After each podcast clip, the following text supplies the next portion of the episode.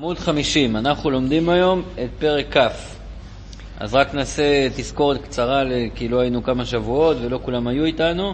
בפרק י"ח אדמו"ר הזקן התחיל בעצם קטע חדש בתניא, מתחיל את פרק י"ח במילים שעכשיו הוא בא לתוספת ביור באר היטב מילת מאוד, שבפסוק כי קרוב אליך הדבר מאוד. כי כל התניא הולך על הפסוק הזה, שכל אחד יכול להצליח בעבודת השם, זה קרוב לכולם וזה אפילו קרוב מאוד. איך זה קרוב לכולם? אז ב-שבע עשרה הפרקים הראשונים שסיכמנו בפרק י"ז, שם אמרנו איך זה קרוב לכל אחד, כי נכון שלהגיע לאהבת השם בוערת בלב זה באמת לא קרוב, באמת זה מאוד קשה. אנחנו יודעים איפה אנחנו מונחים, יודעים מה באמת מעניין אותנו, יודעים שאנחנו לא מואסים בענייני העולם כמו הצדיקים, אז זה קשה להגיע לכזאת דרגה של אהבת השם. אלא מה היה התשובה? איך בכל זאת זה קרוב? כי גם אם לא הגעת, הגעת לאהבת השם בוערת בלב, אבל עצם זה שאתה מבין שכך היה ראוי להרגיש ואתה מתנהג בהתאם, זה עצמו מספיק טוב. טוב, אבל זה לא מספק אותנו איך זה קרוב מאוד, כי סוף כל סוף זה עדיין מדבר על עבודה שכלית, זה עדיין מדבר על עבודה של התבוננות, ולא כל אחד שייך לזה, לא כל אחד יכול לעשות את זה. בפרט שזו עבודה שכתוב עליה בתניא בעצמה, שהיא מצריכה יגיעה, יגיעת הנפש, יגיעת בשר. אז איך זה קרוב מאוד? אז מפרק י"ח הוא התחיל להסביר דרך אחרת, לא דרך שכלית, דרך על שכלית. עד עכשיו כל הזמן הסברנו שהשכל זה הכפתור שמניע את הרגש. תשנה את התודעה, תשנה את ההתבוננות, תשנה את ההשקפת עולם, הרגש ישתנה בהתאם. כי הרגש הוא מותנה בשכל. מפרק י"ח הוא אומר, זה נכון, אבל תדע לך שיש לך גם דרגות בנשמה שהן יותר גבוהות מהשכל. השכל זה לא הדבר הכי גבוה. יש דרגה של מודע, יש דרגה של על מודע. יותר גבוה מהשכל, ותדע לך ששם זה עוד יותר משפיע על הרגש. ושם זה משפיע על הרגש בצורה הרבה יותר עוצמתית. אז אם ככה, אז, אז איפה היינו עד עכשיו? מה חיכינו עד פרק י"ח? זה הרי הרבה יותר עוצמתי, אז תשתמש בזה. אמרנו כן, זה הרבה יותר עוצמתי, אבל כטבעם של דברים עוצמתיים, זה דבר שהוא בא בבום, הוא גם הולך בבום. זה השראה מאוד חזקה, אבל אי אפשר לחיות עם זה לטווח ארוך. בסופו של דבר התורה תמיד מלמד אותנו להיות אנשים מאוזנים. ואדם מאוזן לא יכול לחיות בפולסים, פתאום הוא עד הסוף לפה, פתאום עד הסוף לצד שני, פתאום עד הסוף ל... צריך את הדרך האמצע, כמו שהרמב"ם אומר. דרך האמצע זה כן העבודה השכלית, שדרך התודעה ודרך השכל מגיעים לרגש הנכון. אלא מה, אז בכל זאת למה צריך את זה? אז אמרנו כמה סיבות, דיברנו על זה בפרק י"ז, פרק י"ח, כמה סיבות שאמרנו ש... קודם כל, לא תמיד השכל עובד. מה אפשר לעשות? לפעמים באדם בלחץ. הנה, עכשיו שיש את המגפה, וקודם... תמיד יש אקשן בארץ, כן? תמיד יש משהו שמסיח את הדעת שלנו. אולי כבר התרגלנו להיות בהסחת הדעת, אולי זה כבר איזו שיטה חדשה. אבל תמיד יש איזה משהו שלוקח לכולם את האפשרות להיות רגועים. כל הזמן אנחנו ב- ב- בלחצים, בסטרס. אז אי אפשר עכשיו להפעיל את המערכת הזאת של התבוננות, ולחשוב, והשקפת עולם, וזה... וגם בן אדם שבוא נגיד שבדרך כלל הוא כן יש לו את היכולת הזאת, אבל באמצע היום הוא חוזר הביתה, הכל בלגן בבית, כולם מוצאים אותו מדעתו, אין לו עכשיו אפשרות עכשיו להתבונן שהכל בהשגחה פרט, זה לא עובד, כן? אתה רואה שזה לא עובד גם. ואדם אומר לך שיש לו בעיה שהוא מתעצבן, הוא כועס בבית, מעצבנים אותו כולם, הוא צועק עליהם, תגיד לו תשמע, תתבונן שהכל בהשגחה פרטית, תתבונן. הוא אומר לך, זה לא עובד לי הדבר הזה, כן? זה מנסה להתבונן ולא מצליח. צריך פה איזה משהו עוצמתי יותר. מה הדבר העוצמתי יותר שהוא מדבר עליו פה? הוא אומר, תדע לך, יש שני סוגים של אהבה, גם של עירה, אבל הדגש פה אהבה, והעירה היא כבר באה ביחד עם האהבה. שני סוגים של אהבה. יש אהבה שנוצרת מההתבוננות, שזה דיברנו עד עכשיו, אתה צריך לייצר את האהבה על ידי שתתבונן שהקדוש ברוך הוא טוב, שהקדוש ברוך הוא זה האמת, שהקדוש ברוך הוא אוהב אותך, ככה תייצר את האהבה. אבל תדע לך, יש סוג אחר של אהבה שלא צריך לייצר אותה, היא כבר קיימת, היא תמיד קיימת בתוכך. איזה אהבה זאת? זה אהבה טבעית, או כמו שהוא קורא לה פה גם, אהבה מסותרת. למה מסותרת? כי היא נמצאת שם, והיא נמצאת שם אפילו בעוצמה גבוהה, רק שאתה לא מרגיש את זה. זה מוסתר אצלך. למה זה מוסתר אצלך? באמת, למה זה מוסתר אצלנו? דיברנו על זה בפרק הקודם. למה זה מוסתר אצלנו? הגוף מכסה על זה, אבל זה לא כל כך. הגוף, יותר החומריות מכסה על זה. יש גשמיות ויש חומריות. גשמיות מסתירה על האמת. חומריות משקרת וטוענת שהיא האמת. גשמיות, באדם צריך שיהיה לו רכב, נכון? בשביל להגיע מהבית לעבודה, מהעבודה, לחברים, למשפחה. אתה יודע מה, גם צריך שיהיה רכב כמו שצריך. שיהיה נוח, שיהיה נעים, שיהיה איכותי, שיהיה ברמה. אבל אם הרכב נהיה פתאום האלוקים שלו, שהוא חייב שיהיה לו את הרכב הכי מפואר, והכי זה, והכי זה, אז זה כבר לא גשמיות, זה חומריות. זה כבר שקר. זה כאילו החומריות אומרת, אני האמת, אני העיקר, תרדוף רק אחריי. עכשיו תראו דבר מדהים, כמה שבן אדם יותר מונח בחומריות, ככה הוא פחות מרגיש רוחניות. אין מה לעשות.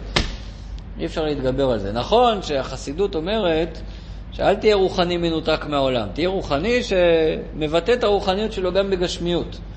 אבל מצד שני, כשזה נהיה חומריות, וזה נהיה באופן שהבן אדם מחור, שהוא לא יכול בלי זה, שהוא כל הזמן סביב זה, וכל הזמן הוא חושב על זה, וכל הזמן זה מה שמעסיק אותו, אז אם זה מה שמעסיק אותו, ובזה הוא מונח, אז איך הוא יהיה מונח ברוחניות? יהיה לו מאוד קשה להיות מונח ברוחניות. לכן הדור שלנו, מאוד קשה לנו, דווקא בגלל הקדמה, וכאילו הכל אה, אה, טכנולוגי, אבל האנשים לצערנו מכורים לטכנולוגיה, ומכורים לטלפון, ומכורים לעדכונים של החדשות. אז אם בן אדם כל הזמן הוא רק מונח במה קורה ובחדשות וכולו וכולו ובחידושים ובטכנולוגיה ובמסכים, אז איך הוא יהיה מונח ברוחניות? איך הוא ירגיש את האהבה הזאת? אתה לא יכול להרגיש את האהבה הזאת. אתה לא יכול גם ליהנות ולחגוג על העולם וגם להרגיש את האהבה הזאת. עוד פעם, אנחנו לא אומרים שצריך להיות נזיר. זה לא מה שהיהדות מחנכת, זה לא מה שהחסידות אומרת. צריך להכיר את העולם, צריך להשתמש בעולם. דירה נאה מרחיבה דעתו של אדם, דירה נאה, אישה נאה, כלים נאים. אבל כל זה כשבן אדם עושה את זה במידה ובצורה הנכונה. ברגע שהוא יותר מדי בתוך זה, והוא כבר בדרגה שהוא מכור לזה, שהוא לא יכול בלי זה, הוא משועבד לזה, אז מצב כזה הוא כבר לא ירגיש את האהבה המסותרת. האהבה המסותרת תהיה נעלמת. תהיה נעלמת, אבל אמרנו איפה היא נעלמת? עד דרגת החוכמה. דרגת החוכמה שבנפש, שמשם הגיעה האהבה המסותרת, שבמילים שלנו זה דרגת האמונה, שיהודי מרגיש שהוא בטל לחלוטין לקדוש ברוך הוא. זה לא נעלם אף פעם. זה אי אפשר להסתיר על זה. אבל יש שם בעיה אחרת, זה הלך לישון, זה נרדם. אז מה שצריך זה ככה, את האהבה המסותרת צריך להוריד את ההסתר שיש עליה. את הנקודת האמונה שקיימת בכל יהודי צריך לעורר אותה. איך מעוררים אותה? אז עד עכשיו לא הסברנו איך מעוררים אותה, עד עכשיו רק הסברנו בפרק י"ט איך היא מתעוררת באופן טבעי. ומה הייתה התשובה לזה?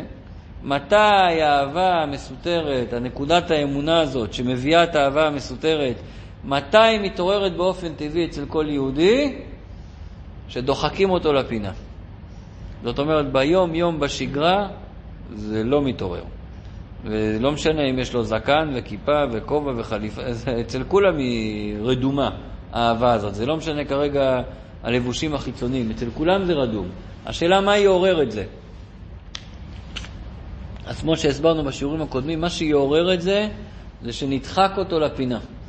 אותו, אותנו, שאנחנו נדחקים לפינה, ולא זמן שגרה, אלא מצב קיצוני, נקרא בתניה, בזמן של ניסיון, ניסיון על מסירות נפש, אז היהודי מתעורר. למשל, הדוגמה שאדמו"ר הזקן מביא, וזה הדוגמה הקלאסית שמביאים, שהיה לאורך כל ההיסטוריה, תכף ננסה לחשוב ביחד על דוגמאות שיותר רלוונטיות בדורות שלנו, בדור שלנו, אבל הדוגמה שהוא מביא, שהיו הרבה גויים, בעיקר הנוצרים באירופה, שרצו שיהודי יתנצר וישתחווה לפסלים שלהם, וגם יהודים שלא היו שומרי תורה ומצוות גדולים, וגם כאלה שלא היו מהדרים במצוות יותר מדי, ברגע שאמרו להם דבר כזה, שהיה ניסיון, שבדקו את האמונה שלהם, אם אתה מוכן להשתחוות לפסל, או, לבט... או לא, אבל במחיר שתוותר על החיים שלך, היו הרבה מאוד שוויתרו על החיים שלהם.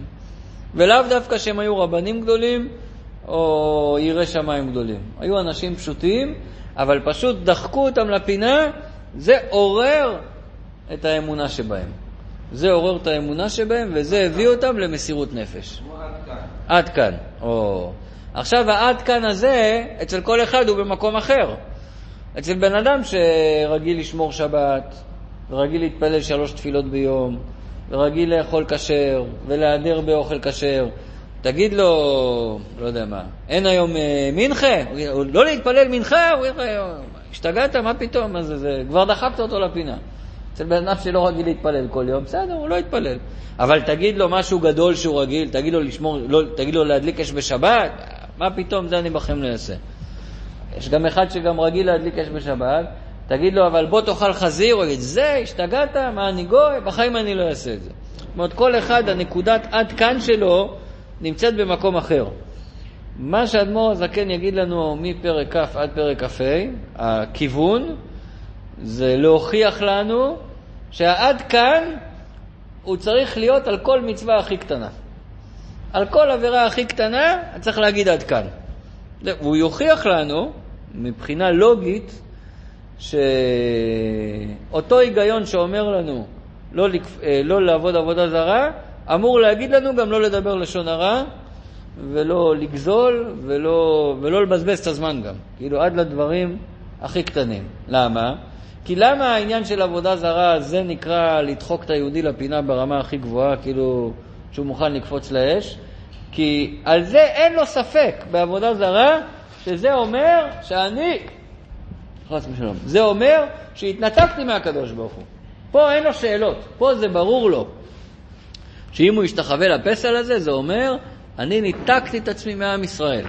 עכשיו תראו דבר מעניין, גם בן אדם לא דתי, אפילו בדור שלנו פה בארץ, לא דתי, והוא גם יש לו אידיאולוגיה לא דתית. זה לא שהוא חושב כל הזמן אני לא בסדר, למה אני לא שומר שבת, ולא, אומר לך לא, לא צריך לשמור שבת, אבל גם הוא לא מוכן לוותר על התור יהודי.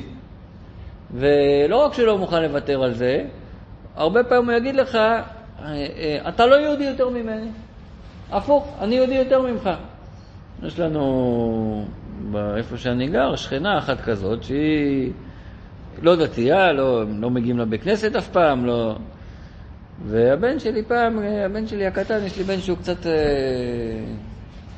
להגיד חצוף, אבל הוא לא מתבייש לדבר, ומה שהוא חושב הוא אומר, וככה הוא נכנסת לאיזה, לאיזה כמו לאיזה ויכוח, לא ויכוח, אבל איזה עימות כזה, דיון כזה, ש... שאמר לה, אבל את לא דתייה כאילו, את לא עושה מצוות. אז היא, מה אתה חושב שבאדם כזה יענה? אתה חושב, תשמע, היא באמת לא דתייה, והיא לא מתביישת בזה שהיא לא דתייה, היא אומרת, אני לא חושבת שזה נכון להיות דתי. היית חושב שהיא תגיד, נכון, אני לא דתייה, אתה כן דתי. לא, היא לא מוכנה להגדרה הזאת. אומרת לו, אני עושה לא פחות מצוות ממך, אבל אני עושה אותם בדרך שלי. זאת אומרת, מה היא רוצה להגיד? אני גם מחוברת לקדוש ברוך הוא, אני לא מוכנה שאתה תגדיר אותי שאני לא מחוברת לקדוש ברוך הוא, זה לא התכוונתי לזה. אני פשוט לא חושבת שהם מתחברים לקדוש ברוך הוא, כמו שאתה חושב. אני עושה את זה בדרך אחרת. מה אני בא להגיד? שרואים שגם יהודי שאינו שומר תורה ומצוות, הוא לא מוכן שתגדיר אותו שהוא מנותק מהקדוש ברוך הוא. גם לא רוצה להתנתק מהקדוש ברוך הוא. רק השאלה היא איפה הוא יגיד את העד כאן שלו. איפה יהיה העד כאן שלו שיגיד, טוב, זה באמת אה, מוגזם, מה, מה אני גוי, זה באמת אני לא אעשה. אז פה אדמו"ר הזקן יגיד לנו שאותה סיבה שאתה לא מוכן לוותר להגיד אני יהודי, אתה לא מוכן לוותר ולעבוד עבודה זרה, כי אתה מרגיש שאתה מנותק, הוא יוכיח לנו איך כל מצווה, כל עבירה הכי קטנה, זה גם כן ניתוק כמו עבודה זרה. אז ממילא אם זה ישב לנו בראש, באופן חזק, שבדיוק כמו לעבוד, סליחה, שלדבר לשון הרע זה כמו להשתחוות לפסל, אז כמו שמלהשתחוות לפסל אנחנו בורחים, אז גם לדבר לשון הרע אנחנו נברח. רק השאלה אם נצליח להכניס את זה בתוך הראש שלנו. בעיקר הוא מתחיל להסביר את זה בפרק כף, שאותו נלמד היום, ואני מזהיר אתכם מראש, אם אנחנו נבין מה שכתוב פה, אנחנו באמת נרגיש מה שאמרתי עכשיו, שכל דבר הכי קטן זה עבודה זרה, ובאמת נתחיל לברוח מהעבירות פתאום. אז איך אומרים? אפשר לצאת מהחדר עכשיו ולא לשמוע את השיעור ואז להישאר בלי הידע הזה, אבל אחרי שיודעים את זה כבר העולם נראה אחרת. אז בואו נראה. באמת מה שהוא יסביר, בתחילת הפרק הוא יגיד שזה מה שהוא הולך להסביר, לא ישר יסביר את זה, בחסידות תמיד שואלים שאלות, מדברים משהו אחר ואז חוזרים לתשובה, ואז הוא יתחיל להסביר את העניין הכי יסודי בחסידות שנקרא אחדות השם. עכשיו באמת הוא מסביר אותו פה בעמוד וכמה שורות, כאילו כזה קצר, כזה עניין יסודי, כזה קצר, זה ממש, אבל העניינים הם כל כך מהותיים. רק אני אקדים שהכיוון שהוא הולך לדבר זה להסביר מה שכתוב, כולה קמי כלא חשיב, כולה הכל, כל העולם, קמי לפני, לגבי הקדוש ברוך הוא, כלא חשיב, כאין ואפס לעומת הקדוש ברוך הוא. זה עיקר הנקודה שנסביר פה. אבל בואו נתחיל מסודר לפי הסדר של הפרק. עמוד חמישים.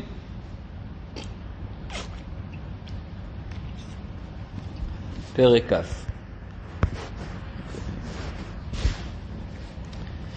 והנה מודעת זאת לכל, כי מצוות והזרת עבודה זרה, שהם שני דיברות הראשונים. הדיבר הראשון אומר, אנוכי השם אלוקיך אשר הוצאתיך מארץ מצרים. וזה דיבר שמלמד אותנו שצריכים להאמין רק בקדוש ברוך הוא. הדיבר השני, לא יהיה לך אלוקים אחרים על פניי, נכון? שאסור לעבוד עבודה זרה. אומר אדמו"ר הזקן, אומר אדמו"ר הזקן, מודעת זאת לכל, זה דבר ידוע, ששני המצוות האלה, שני הדיברות האלה, אנוכי ולא יהיה לך, הם כללות כל התורה. הם בתוכם כוללים את כל התורה. דרך אגב, תמיד אנחנו אומרים, שמעמד הר סיני עשרת הדיברות, אז הקדוש ברוך הוא התגלה לעיני כל עם ישראל ונתן לו את עשרת הדיברות, ויש שם שש מאות אלף גברים ועוד שניים וחצי מיליון אנשים. אז אומרים שכולם שמעו את עשרת הדיברות מהקדוש ברוך הוא, וזה המקור שלנו, שהאמונה של התורה והיהדות זה יותר חזק מכל אמונה אחרת, כי עם שלם שמע את הקדוש ברוך הוא אומר לנו את עשרת הדיברות. אבל באמת זה לא מדויק, כי הקדוש ברוך הוא אמר רק שתי דיברות.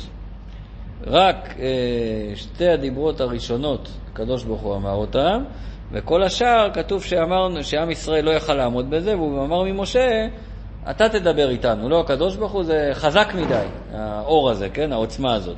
אז באמת הוא אמר רק את שתי הדיברות הראשונות הקדוש ברוך הוא.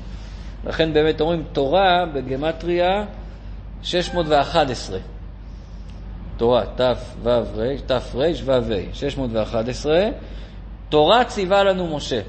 משה ציווה תורה, שש מאות ואחת עשרה מצוות. אבל עוד שתי מצוות, זה לא משה ציווה, זה שמענו ישירות מהקדוש ברוך הוא. אז מה זה בא לומר לנו? מה הכוונה ששני הדיברות האלה כוללות כל התורה כולה? כי דיבור אנוכי, הדיבר הראשון, כולל כל רמ"ח מצוות עשה. המצו... כי מה הדיבר הראשון? להאמין בקדוש ברוך הוא. אז אם אתה מאמין בו, אז תעשה כל מה שהוא אומר. אז אם אלה הדיבר הראשון, אנוכי השם אלוקיך אשר הוצאתיך מארץ מצרים, כולל בתוכו את רמ"ח מצוות עשה. יש לנו מאתיים ארבעים ושמונה מצוות עשה. עשה הכוונה צריך לעשות, להניח תפילין, לתת צדקה, להקריב קורבן, החגים וכו', ללמוד תורה. כל המצוות עשה, מאתיים ארבעים ושמונה, כולם כלולות בזה שהוא אמר, אנוכי השם אלוקיך. אם הוא השם אלוקיך, אז תעשה מה שהוא אומר. ולא יהיה לך, מה שכתוב, שלא יהיה לך אלוקים אחרים על פניי, שלא תעבוד אלוקים אחרים, זה כולל כל שעשה מצוות לא תעשה.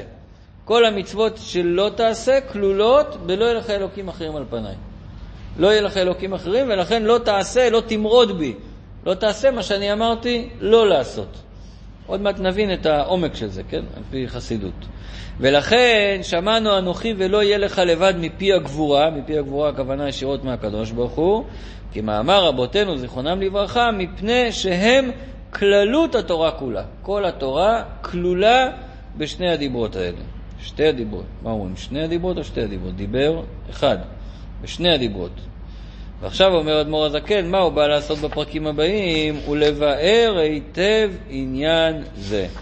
איך באמת אנוכי השם אלוקיך כולל בתוכו כל רמ"ח מצוות עשה, ואיך לא יהיה לך אלוקים אחרים על פניי, כולל בתוכו כל שעשה מצוות לא תעשה. כדי להבין את זה, עכשיו אנחנו נכנסים לעניין שנקרא אחדות השם. אני רק אקדים כמה מילים לפני, מה הכוונה אחדות השם? אז כולנו אומרים, שמע ישראל, השם אלוקינו, השם אחד. אז מה פירוש השם אחד? מה אנחנו מתכוונים שאנחנו אומרים שהשם אחד? אז הפירוש הפשוט, וככה צריך לכוון באמת, שאין עוד אלוקים חוץ מהקדוש ברוך הוא. אין עוד אה, אלוקי הים, ואלוקי השמש, ואלוקי המלחמה, ואלוקי ה... לא יודע מה, אלוקי... אין, אין עוד אלוקים. יש רק כוח אחד ששולט במציאות הזאת. אין עוד כוח שיכול להתערב במציאות של העולם. יש רק את הכוח האלוקי, הכוח של הבורא, אין עוד כוחות בדרך, כן? אין עוד אלוקים בדרך. אבל חסידות מסבירה שזה יותר עמוק מזה. זה לא שאין עוד אה, כוח ששולט, עוד אלוקים ששולט. אין עוד מציאות חוץ מהקדוש ברוך הוא בעולם הזה. לפי הפירוש הפשוט, יש מציאות, יש עולם, אבל העולם יש לו בורא, ורק בורא אחד. אין לו שני בורים, אין לו שני אלוקים, אין לו שני אלילים. לפי הפירוש של החסידות אנחנו רוצים לומר, חוץ ממנו אין כלום בעולם. יש רק אותו. אין שום דבר אחר. זה משפט מאוד אה, בעייתי, כי מה זה, ומה, מה איתי? מה זה אין שום דבר אחר? מה איתי? מה איתך? מה, אז מי אומר שמה ישראל? אם אין שום דבר אחר, אז מי זה שאומר שמה ישראל? זה אני אומר שמה ישראל, נכון? אני זה לא הוא, אז, אז מה הכוונה אין שום דבר אחר? אנחנו ניגע בזה. עוד נקודה אחת שאני רוצה להקדים לפני שנקרא בפנים, שאדמו"ר הזקן בכל הפרקים האלה שהוא מדבר על אחדות השם, ונלמד את זה גם בשער היחוד והאמונה, מי שעושה את השיעורי חיטת כל יום, בדיוק סיימנו לפני יומיים שער היחוד והאמונה, אז כשהוא מדבר על כל העניינים של אמונה, הוא אף פעם לא בא להוכיח שיש אלוקים או שיש בורא לעולם, זה כאילו בכלל לא שאלה, זה ברור שיש עולם, יש מישהו שברא אותו, זה, זה לא הדיון, בא לו, וגם זה ברור שהוא אין סוף. אם העולם הוא סוף, אז הוא אין סוף, כי אם הוא גם כן מוגבל כמו העולם, אז הוא לא אלוקים. צריך להיות משהו יותר מהעולם, כן? אז אם העולם הוא גבול, הוא צריך להיות בלי גבול. מה שהוא בא תמיד להסביר זה איך, איך הוא בורא את העולם, באיזה אופן, ובעיקר מה היחסי כוחות בין הבורא לנברא. כי התפיסה הזאת, מה היחסי כוחות ביני לבינו, משנה את כל החיים שלי. בדרך כלל אנחנו נוטים באופן טבעי לטעות בתפיסה הזאת, וגם שלומדים חסידות, כי זה, זה מה שחסידות מבקשת שתחשוב ותבין, זה כל כך לא נראה במציאות, ואנחנו חיים לפי העיניים, מה אפשר לעשות? רואים את המציאות בעיניים, ולפי זה אנחנו מבינים דברים. אז לכן צריך ללמוד את זה כל הזמן מחדש. מה שהוא רוצה להגיד לנו, החידוש הגדול בתפיסה, זה שהעולם לא תופס מקום לגבי הקדוש ברוך הוא. העולם לגביו כאילו לא קיים בכלל. זה קשה לנו להבין, מה זאת אומרת? תראה איזה עולם גדול יש. כשאנחנו בכלל חושבים על אינסוף, על מה אנחנו חושבים? תראה איזה חלל, חלל אינסופי.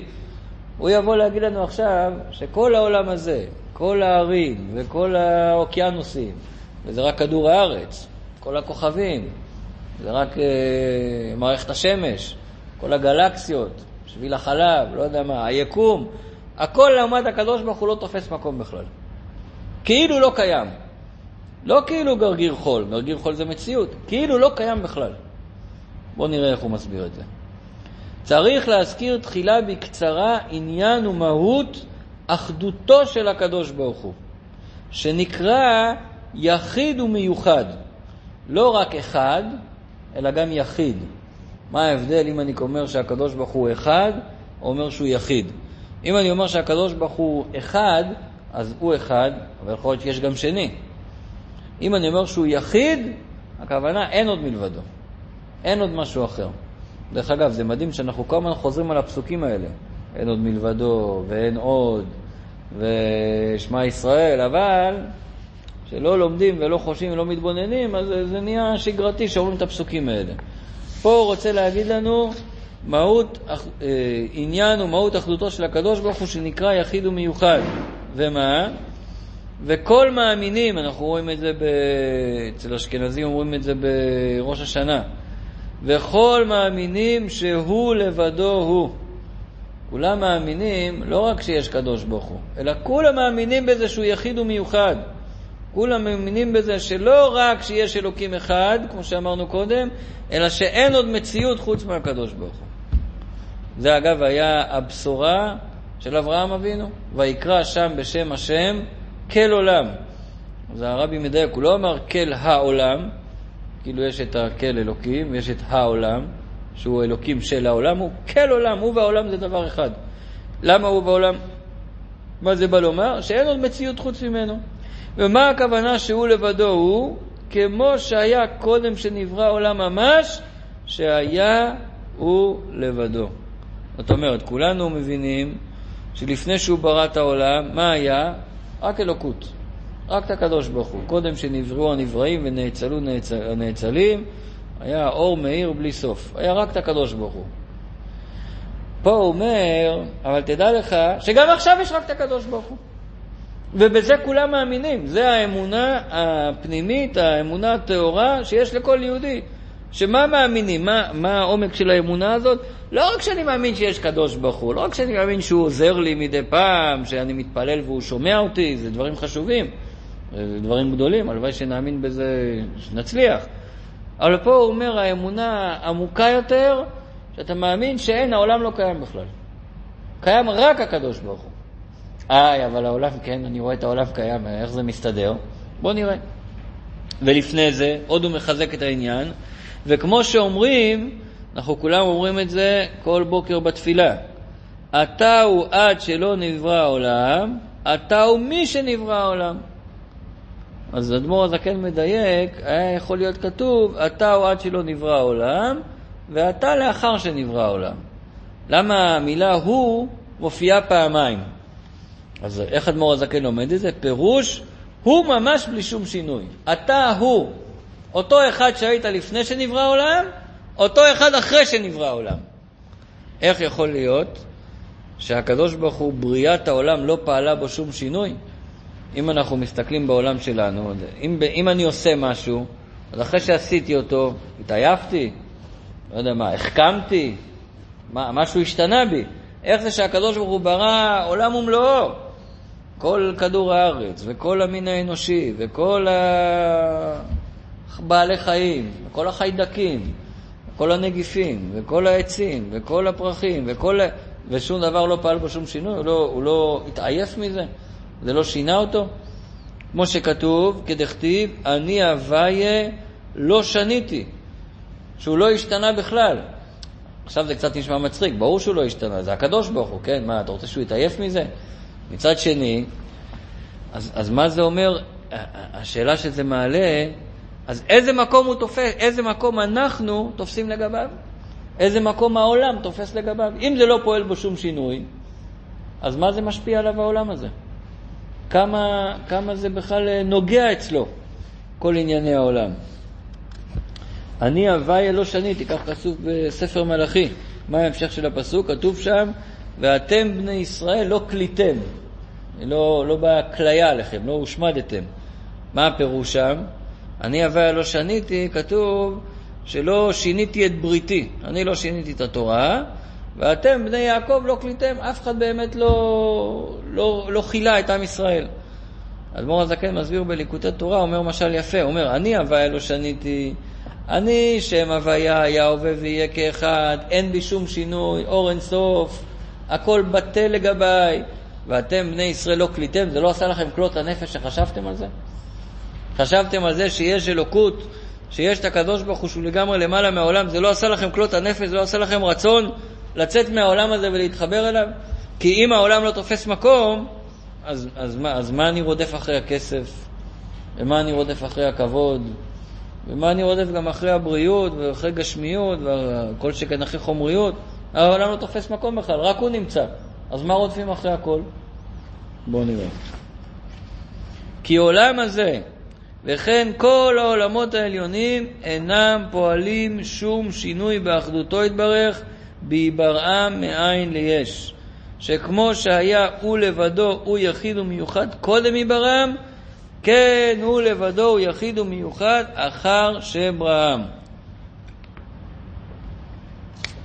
אז עכשיו נסכם את השאלה. איך יכול להיות שהעולם הזה לא פועל בו שום שינוי?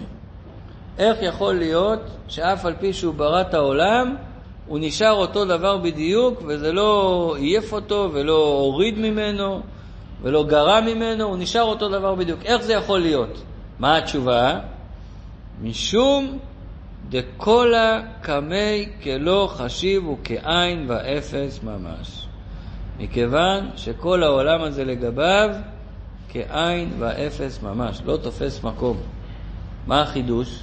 עד עכשיו הייתי חושב שהעולם הזה הוא מאוד קטן לגביו, אבל אם אני רק אומר שהוא מאוד קטן לגביו, אז זה תופס מקום. תופס מקום קטן, אבל זה תופס מקום.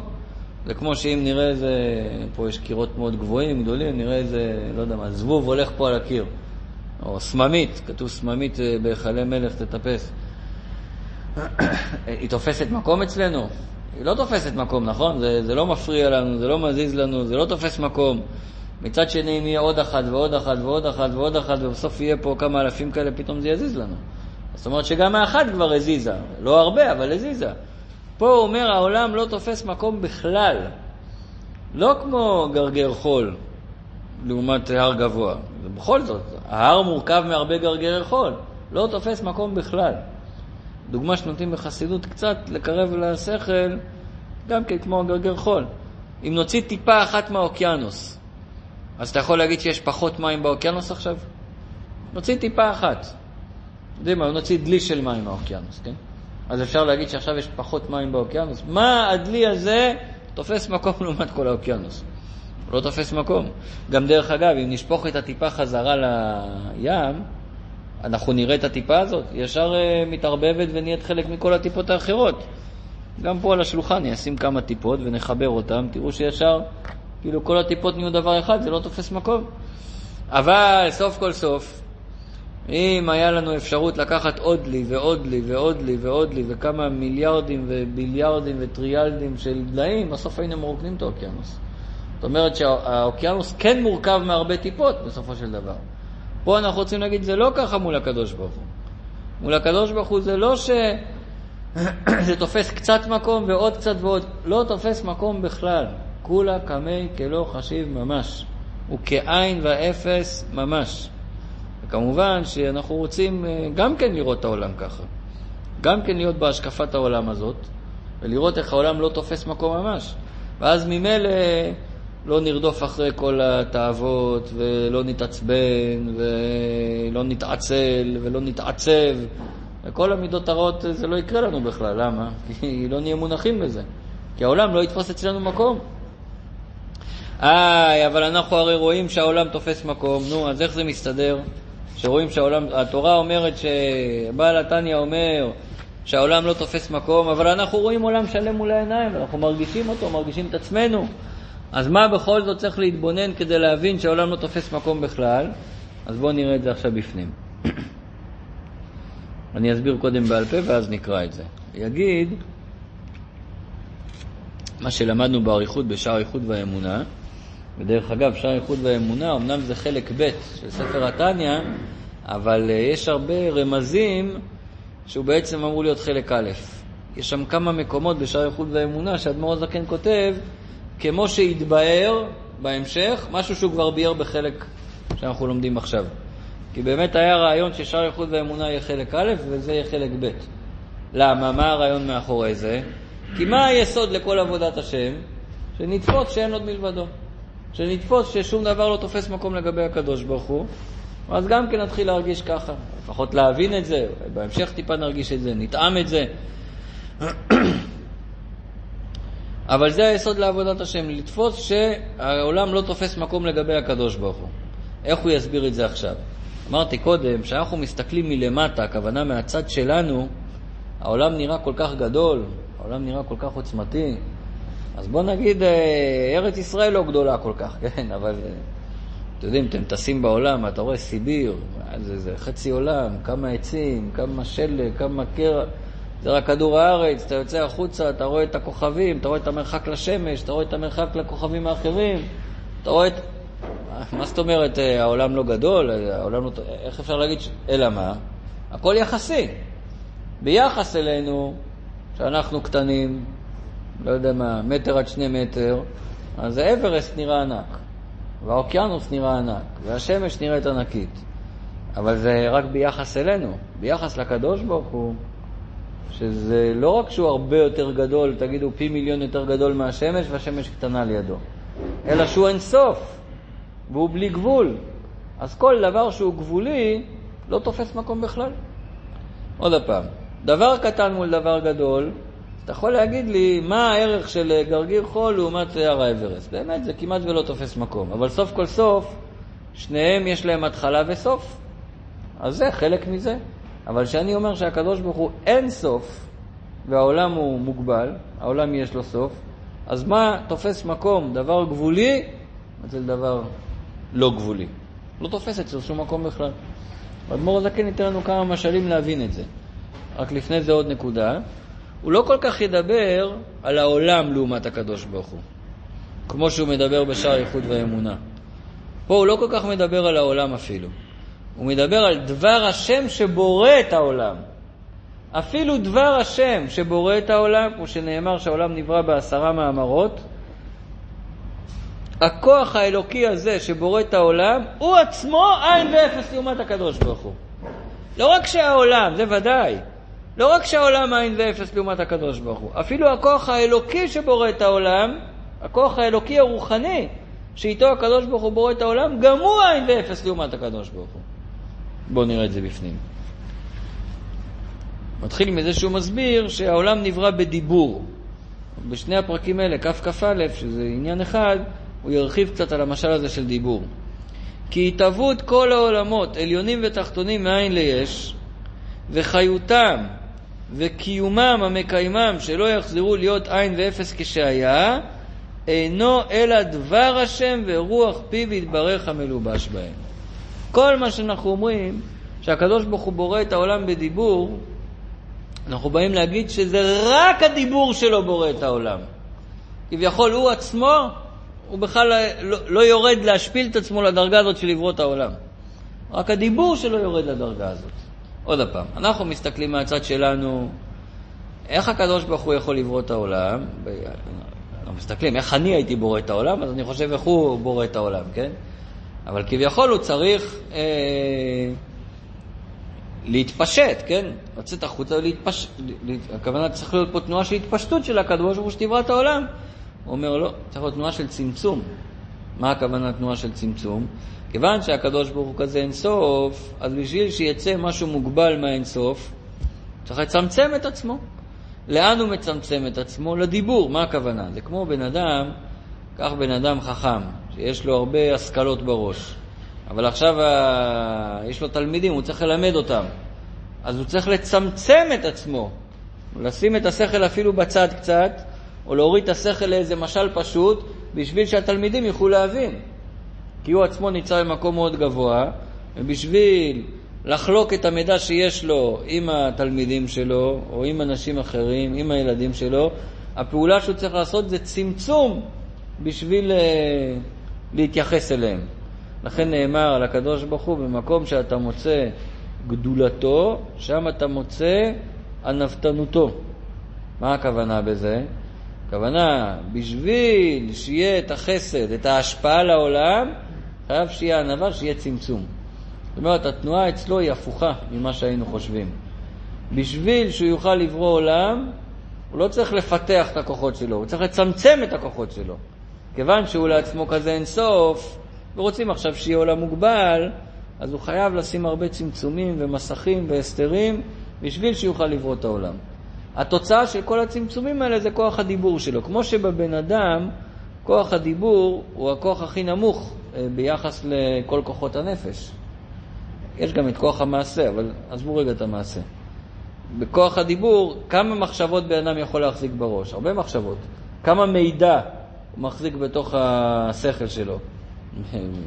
כמויות עצומות של מידע. כמה מילים הוא כבר יכול להגיד? הדיבור הוא מצומצם. דיבור מצמצם את הכוח של הקדוש ברוך הוא.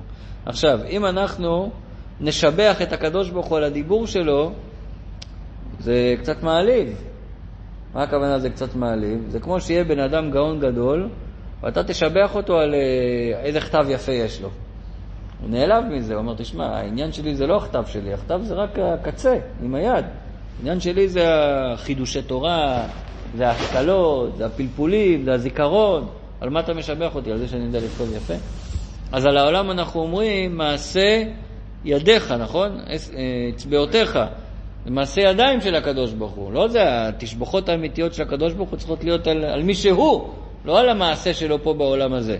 בכל אופן, הנקודה היא כזאת, שבשביל לברוא את העולם, הוא בורא אותו עם דבר השם ורוח פיו, שדבר השם ורוח פיו זה הדרגה הכי נמוכה אצלו, הכי מצומצמת אצלו. וגם הדרגה הזאת, תכף נגיד, היא עין ואפס לעומתו. ולמשל,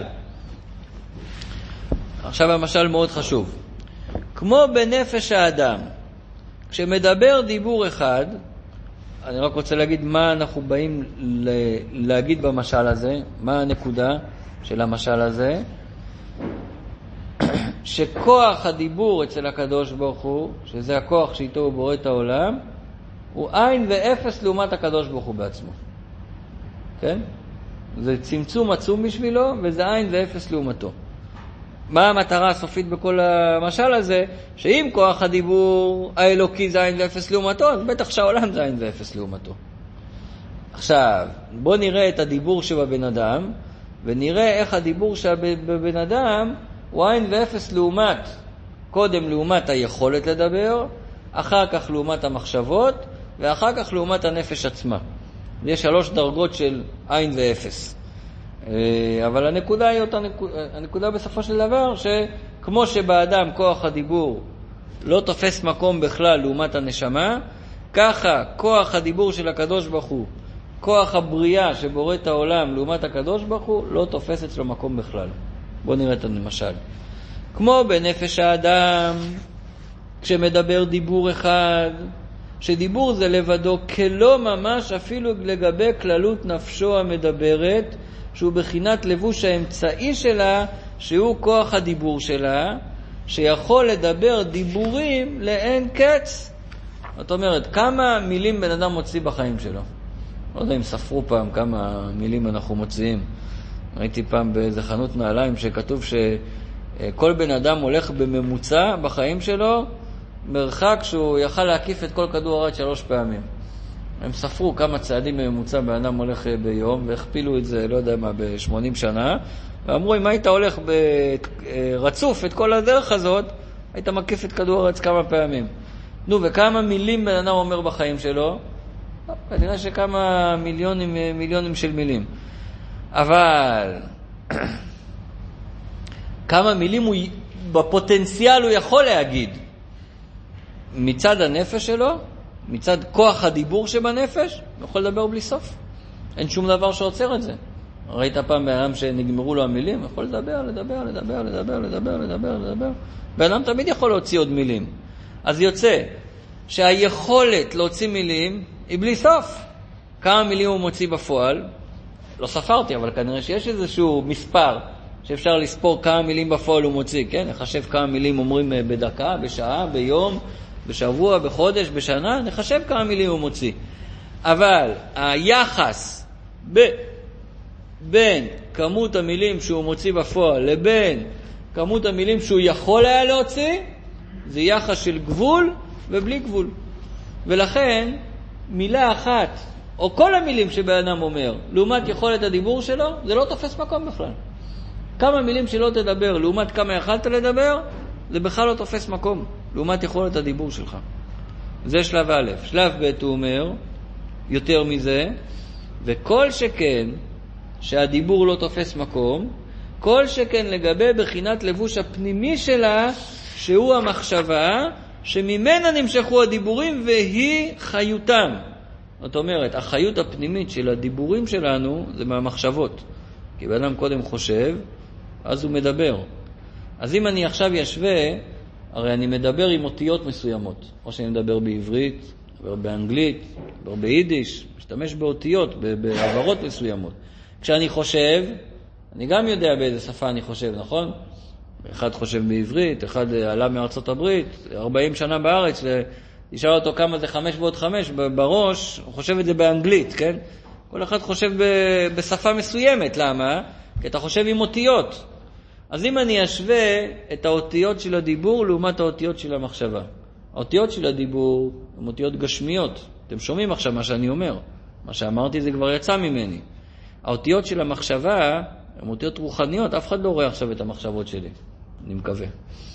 לא רואים את המחשבות אחד של השני. זה מחשבות רוחניות. אז המחשבות של הדיבור לעומת המחשבות, סליחה, האותיות של הדיבור לעומת האותיות של המחשבה לא תופסות מקום בכלל. אין להם שום ערך, שום יחס. הם כלא חשיב לעומתם, כאילו לא קיימות לעומתם. כי המחשבה זה דבר הרבה יותר רוחני והרבה יותר uh, עדין. ואין צריך לומר לגבי, ובוודאי עכשיו נעשה את השלב השלישי, אין צריך לומר לגבי מהות ועצמות הנפש. אם אנחנו נשווה את הדיבור לעומת הנפש עצמה, בהתחלה השווינו את הדיבור לכוח הדיבור, אחרי זה השווינו אותו למחשבה, עכשיו אנחנו משווים אותו לנשמה עצמה. הנשמה עצמה שהן עשר בחינותיה נזכרות לעיל, החוכמה, בינה, דעת, חסד, גבורה, תפארת וכו'. חוכמה, בינה, דעת, חולו, שמה אין אותיות אפילו, שם זה כל כך רוחני, אין עדיין אותיות. מה הכוונה אין עדיין אותיות? אמרתי, אני יכול לחשוב, לדבר בעברית, לחשוב בעברית, אבל להרגיש, לא שייך להגיד שאני מרגיש דווקא בעברית או דווקא באנגלית, כי ברמה של ההרגשה, עוד, עוד, אין, אין, אין בכלל, אני לא חושב באותיות, אני לא מרגיש באותיות. הרגש זה אומר שאני נמשך למשהו, נמשך לכיוון מסוים. אני עוד לא חושב על זה אפילו. זאת אומרת, אין שם אותיות אפילו עדיין, אבל זה המקור למחשבות ולדיבורים. אז זאת אומרת שזה נמשך משם, אבל האותיות של הדיבור לעומת הנפש עצמה כלא חשיב ממש, ממש לא קיים יחס לזה, שמהן נמשכו אותיות מחשבה זו המלובשת בדיבור זה כשמדבר. כי המחשבה היא גם כן בחינת אותיות כמו הדיבור, מה שאמרנו קודם, רק שהן רוחניות ודקות יותר. אבל עשר הבחינות, חוכמה, בינה, דעת, חולו, שאין שורש ומקור המחשבה, ואין בהם בחינת אותיות עדיין, קודם שמתלבשות בלבוש המחשבה. עכשיו עד סוף הפרק הוא ייתן לנו דוגמה לזה, אבל רק לפני זה אני רוצה ל... ל... לא נשכח את הנמשל. הנמשל הוא בא להגיד שמה שהקדוש ברוך הוא בורא את העולם בעשרה מאמרות, ואדמו"ר הזקן כותב בשער היחוד והאמונה שאותם אותיות יהי רקיע הם אלה שעומדות בשמיים ומאבות ומקיימות את השמיים. אבל האותיות האלה יהי רקיע, שאומר במאמר יהי רקיע, לא רק שהעולם לא תופס מקום לגביו, האותיות האלה לא תופסות מקום לגביו, כמו שבנפש האדם האותיות לא תופסות מקום לגבי הנשמה עצמה. אז הדיבור האלוקי שבורא את העולם לא תופס מקום ביחס לקדוש ברוך הוא בעצמו. זה המסר העיקרי פה. כמה שנכניס את זה יותר לראש שלנו, אז החיים שלנו יראו אחרת. כי פתאום, אז אם זה ככה, שהעולם לא תופס מקום אצלו, רגע, אז מה עוד צריך את העולם הזה בכלל? האדם גם יכול לקחת את זה לכיוון לא טוב, כן? אז, אז אין משמעות לכלום, אז לא צריך כלום, אז שום דבר, אז אני אעשה מה שבא לי? לא. אנחנו אומרים, שום דבר לא תופס אצלו מקום, אבל בכל זאת הוא ברא את העולם. למה הוא ברא את העולם? כי הוא רוצה בעולם הזה לממש את הרצון שלו, של דירה בתחתונים, הוא רוצה לממש את הרצון שלו שיקיימו פה תורה ומצוות. אז, אז עכשיו זה לא כמו שאמרתי קודם. נכון, העולם לא תופס מקום בכלל. נכון, העולם חסר חשיבות, אבל מה כן יש לו חשיבות? כל דבר שהתורה אומרת שיש לו חשיבות, זה יש לו חשיבות אמיתית. אז ממילא ההתבוננות פה לאן היא מביאה אותי? למקום שמצד אחד כל העולם הזה הבל הבלים ולא תופס מקום. אבל מה זה כל העולם? כל העולם הרגיל, העולם שכתוב בתורה, התפילין כן תופסים מקום, השבת כן תופסת מקום, הצדקה כן תופסת מקום, הכשרות כן תופסת מקום. כל השאר זה באמת לא תופס מקום, זה רק דיבור, והדיבור הוא עין ואפס לעומת המחשבה, ועין ואפס לעומת הנפש, וכל המשל הזה. אבל מה שכתוב בתורה זה בוודאי תופס מקום, כן? זה הכיוון שאנחנו הולכים אליו. אז עכשיו נראה, רק נסיים בזה, את המשל שהוא מביא מנפש האדם, מה הכוונה שבשלב הלב, הרגש, אין עדיין אותיות, ואחרי זה מתחילים לחשוב על זה, פתאום יש אותיות. למשל, כשנופלת איזו אהבה וחמדה בליבו של אדם, פתאום בן אדם מתחשק לו משהו. לפעמים אתה עובר בעיר ליד הקונדיטוריה ומריח את הבורקסים שם, פתאום אתה רואה, מסתובב לכיוון. עוד, לא, עוד לפני שחשבת על זה אפילו. לפני שחשבת, קפץ לך בתוך הראש, בתוך הלב, איזושהי תאווה, איזושהי משיכה למשהו. עוד אין בזה אותיות, כי עוד אין שם מילים, אתה עוד לא חושב על זה אפילו. קודם שעולה מהלב ולמוח לחשב ולהרהר בה. אין בה אותיות עדיין, אין בה בחינת אותיות עדיין. רק חפץ פשוט וחשקה בלב ולדבר ההוא הנחמד אצלו. אתה רק נמשך לזה. לכן אמרנו קודם, אין לזה שפה, זה לא בעברית ולא באנגלית ולא בצרפתית. אין שפה, זה רק משיכה. וכל שכן, קודם שנפלה התאווה והחמדה בליבו לאותו דבר, רק הייתה בכוח חוכמתו ושכלו וידיעתו. הרי אמרנו שקודם זה במוח ואחרי זה זה בלב. אז עוד לפני שזה ירד ללב, שזה היה עוד במוח, שהוא רק ידע שהדבר הזה הוא טוב, אז בוודאי שלא היה שם אותיות. שהיה, אז מה היה השלב ההוא? שהיה נודע אצלו אותו דבר שהוא נחמד ונעים וטוב ויפה להשיגו ולהידבק בו, כגון ללמוד איזו חוכמה או לאכול איזה מאכל ערב. הוא יודע שזה ככה, הוא עוד לא חושב על זה, עוד לא מרגיש את זה, אז אתה לא יכול להגיד שיש שם אותיות, זה משהו שהוא מופשט לחלוטין. אם אני אנסה לתת לזה איזה משל, טוב, בוא נגמור את זה, ואז זה לא משל שכתוב איפשהו, אז לא נבלבל את זה עם התניה. רק לאחר שכבר נפלה החמדה והתאווה בליבו בכוח חוכמתו ושכלו וידיעתו, ואחר כך חזרה ועלתה מהלב למוח לחשב ולהרהר בה איך להוציא תאוותו מכוח אל הפועל, להשיג המאכל ולמידת החוכמה בפועל, הרי בכאן נולדו אותיות במוחו. רק בשלב הזה יש אותיות.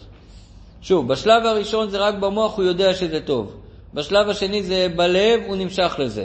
רק בשלב הבא הוא חושב איך אני אשיג את זה, מה אני אעשה כדי להשיג את זה. אחרי זה הוא גם ידבר על זה. עכשיו כבר יש אותיות.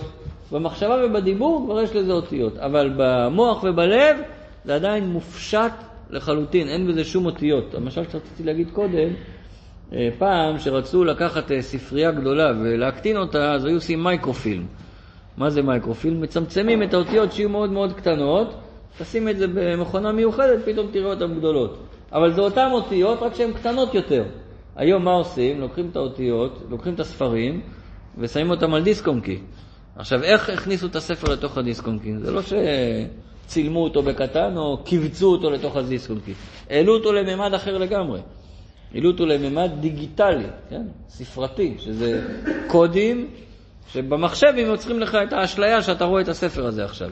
אז הספר תופס מקום לעומת הקודים האלה, הוא, הוא, הוא לא תופס מקום, ולכן על דיסקונקי בגודל של סנטימטר אתה יכול לעלות עכשיו הרבה, הרבה ספרים, הרבה ספרים, מיליוני ספרים אתה כבר יכול לעלות על דבר כזה, כן? אז זה מראה שזה מימד אחר לגמרי. זה אותו דבר. השאלה אם זה משל ההבדל בין הדיבור למחשבה, או בין המחשבה גם ל... אני חושב זה גם הבדל בין המחשבה ל... לרגש ולשכל. שבמחשבה זה כבר באותיות, אבל ברגע שבשכל זה עדיין דבר פשוט ומופשט, חומר בלי צורה מה שנקרא. שהן אותיות כלשון עם ועם המדברים ומערערים בכל ענייני העולם. אז בעצם הוא סיים בפרק הזה את ההסבר ואת ההוכחה, איך הדיבור בבן אדם לא תופס מקום לעומת הבן אדם עצמו, ובנמשל, איך הדיבור של הקדוש ברוך הוא שמהווה ובורא את העולם לא תופס מקום לעומת הקדוש ברוך הוא עצמו. המסקנה מזה שאם זה ככה אז כל העולם הזה הוא כולה כמי כלא חשיב לעומת הקדוש ברוך הוא. ואז אפשר להבין איך הוא לפני שנברא העולם ואיך הוא אחרי שנברא העולם. כי זה לא כמו בני שבנה בניין גדול והבניין הזה באמת תפס לו מקום. זה, זה לא כמו גם זה לא כמו תגיד כמו בן אדם שבנה משהו קטן שלא זה כאילו הוא לא עשה את זה, הוא לא אין לו שום מאמץ על זה בכלל. למה? כי זה לא תופס מקום אצלו בכלל.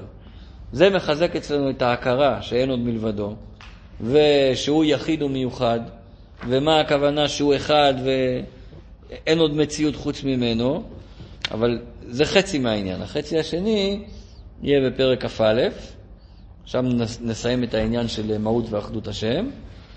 אחרי זה פרק כ"ב נראה איך זה מסתדר קצת עם בחירה חופשית, כי זה קצת אה, מבלבל.